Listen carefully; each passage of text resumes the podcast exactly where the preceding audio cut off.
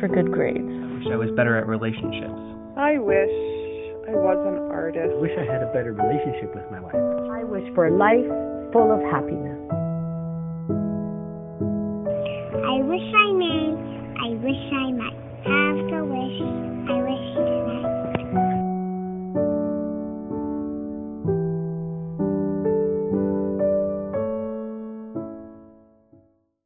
Hi there. Happy Monday. I hope you had a great weekend. Welcome to Beyond Wishful Thinking with your host, Sherry. Don't forget, below you'll find the link to my free energy guide. My free energy guide is something I've put together so that you can have a sense of what it's like to use a life coach, what I would do on a first call with you to help you decide where you would like to move forward. So, today's podcast came about because of me going to see the musical Mean Girls. I remember a while ago that my children um, invited me to watch that movie with them. I remember being tired, as I often am if I agree to do something like that. It seems.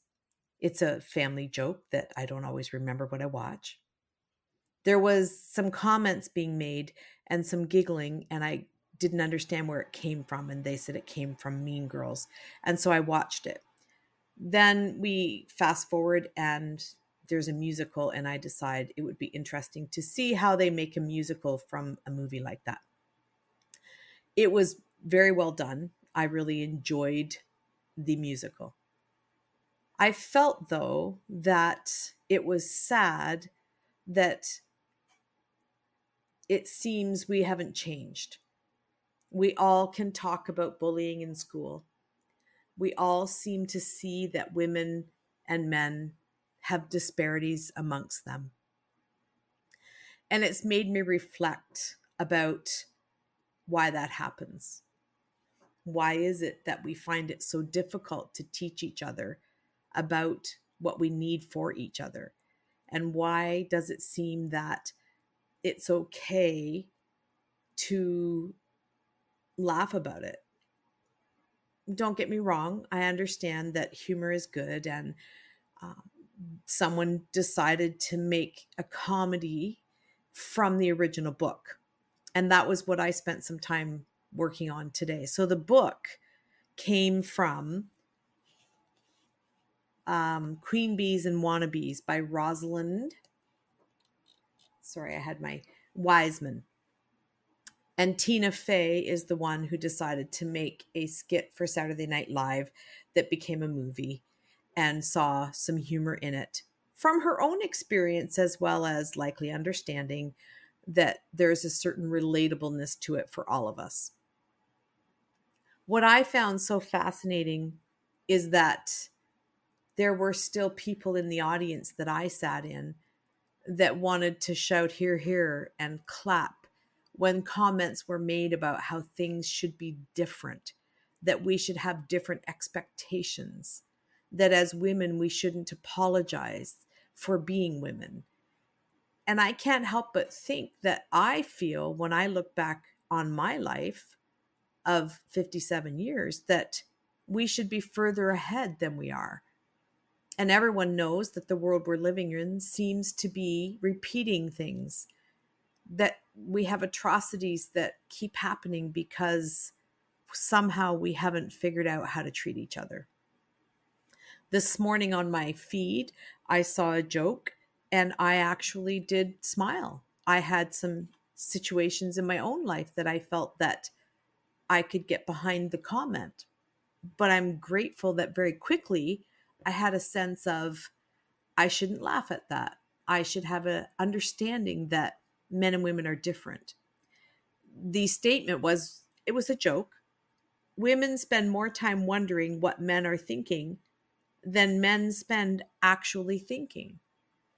And I wanted to comment, but I find that I get myself in trouble when I offer opinions about thinking differently. And maybe that's partially where our world won't change because it takes work to change. It takes assessing our own selves, it takes healing our own selves to be able to move forward and accept that we could be different. So I decided to use my podcast today and talk about these things. So I read about the author of Queen Bees and Wannabes, Rosalind Wiseman, and I learned that she has written many books about bullying and the human dynamic. And she is a part of a uh, organization that she started called um, the Culture of Dignity. And I was fascinated by those words and thought that that is that is what we need is dignity and so I did some work on defining dignity, and I'm going to share some of that with you because I think breaking words down is a part of the beginning of changing how we think about things. So I'm just going to take a second and pull that over here. So the question is Is dignity and respect the same? It may look like the same thing, treating the person with respect versus treating the person with dignity. But it is an important distinction. Respect acknowledges the behavior, while dignity teaches the importance of civility and humanity. The same concept can be applied to a peer situation. What is the real meaning of dignity? It's the quality or state of being worthy honored, or esteemed. So, respect, it seems, would be that our actions can command or demand respect. People can learn to see us in a way because of our actions. But dignity is simple human civility, treating someone in a way that we would believe all people should be treated. And so when we think about bullying and children and how we teach dignity, we see a lot of quotes right now about you are worthy just because you are. We want to believe that. I want to believe that. But in order to believe that and to instill that belief, we have to teach people that all opinions matter we don't have to agree, but we can have good discussions and good communication. And it's an unfortunate world where people who aren't the norm, people who feel differently or think differently, have to spend time expressing that they also are entitled to those feelings. Social media has made it that we compete we feel like we need to be like everyone else. There's a sense that we need to have sameness. And if we're looking past the facade, past the cover of the book into the content, then we shouldn't need to be the same. We should be able to want to understand what differences we each have and how can that benefit us. So I came across another article this afternoon when I was looking at all of this. And it's the varieties of dignity. The general concept of dignity is introduced and characterized as a position on a value scale, and it is further specified through its relations to the notions of right, respect, and self respect. So, we all believe we have rights, but yet we've become a world where everybody's rights are more important than our neighbor's rights. And the minute we do that, it doesn't make sense anymore. And in order for you to have your rights and I have my rights, there needs to be communication. There needs to be questioning of what can I do to have what I need and allow you to have what you need.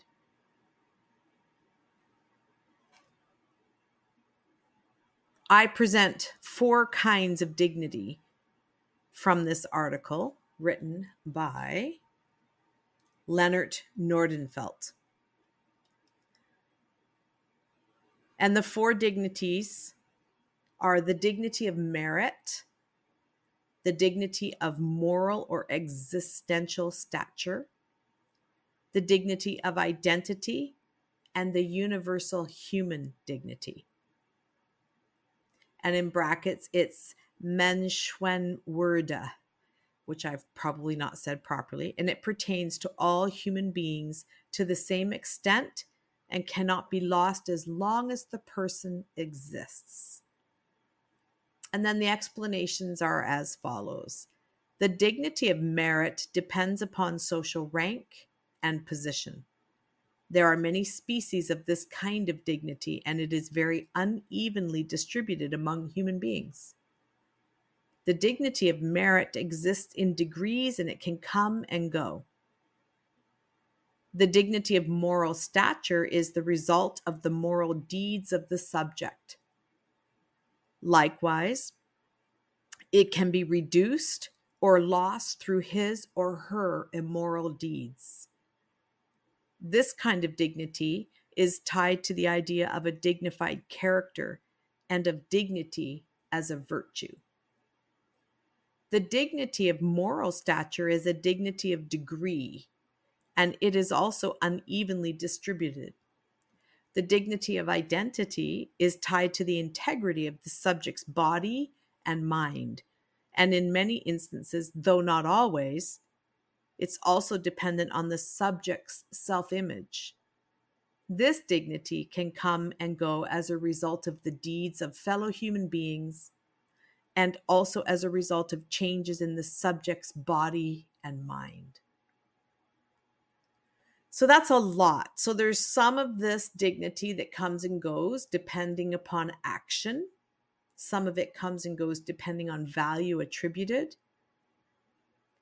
But the last one can come and go because of how we think about ourselves and what we're capable of.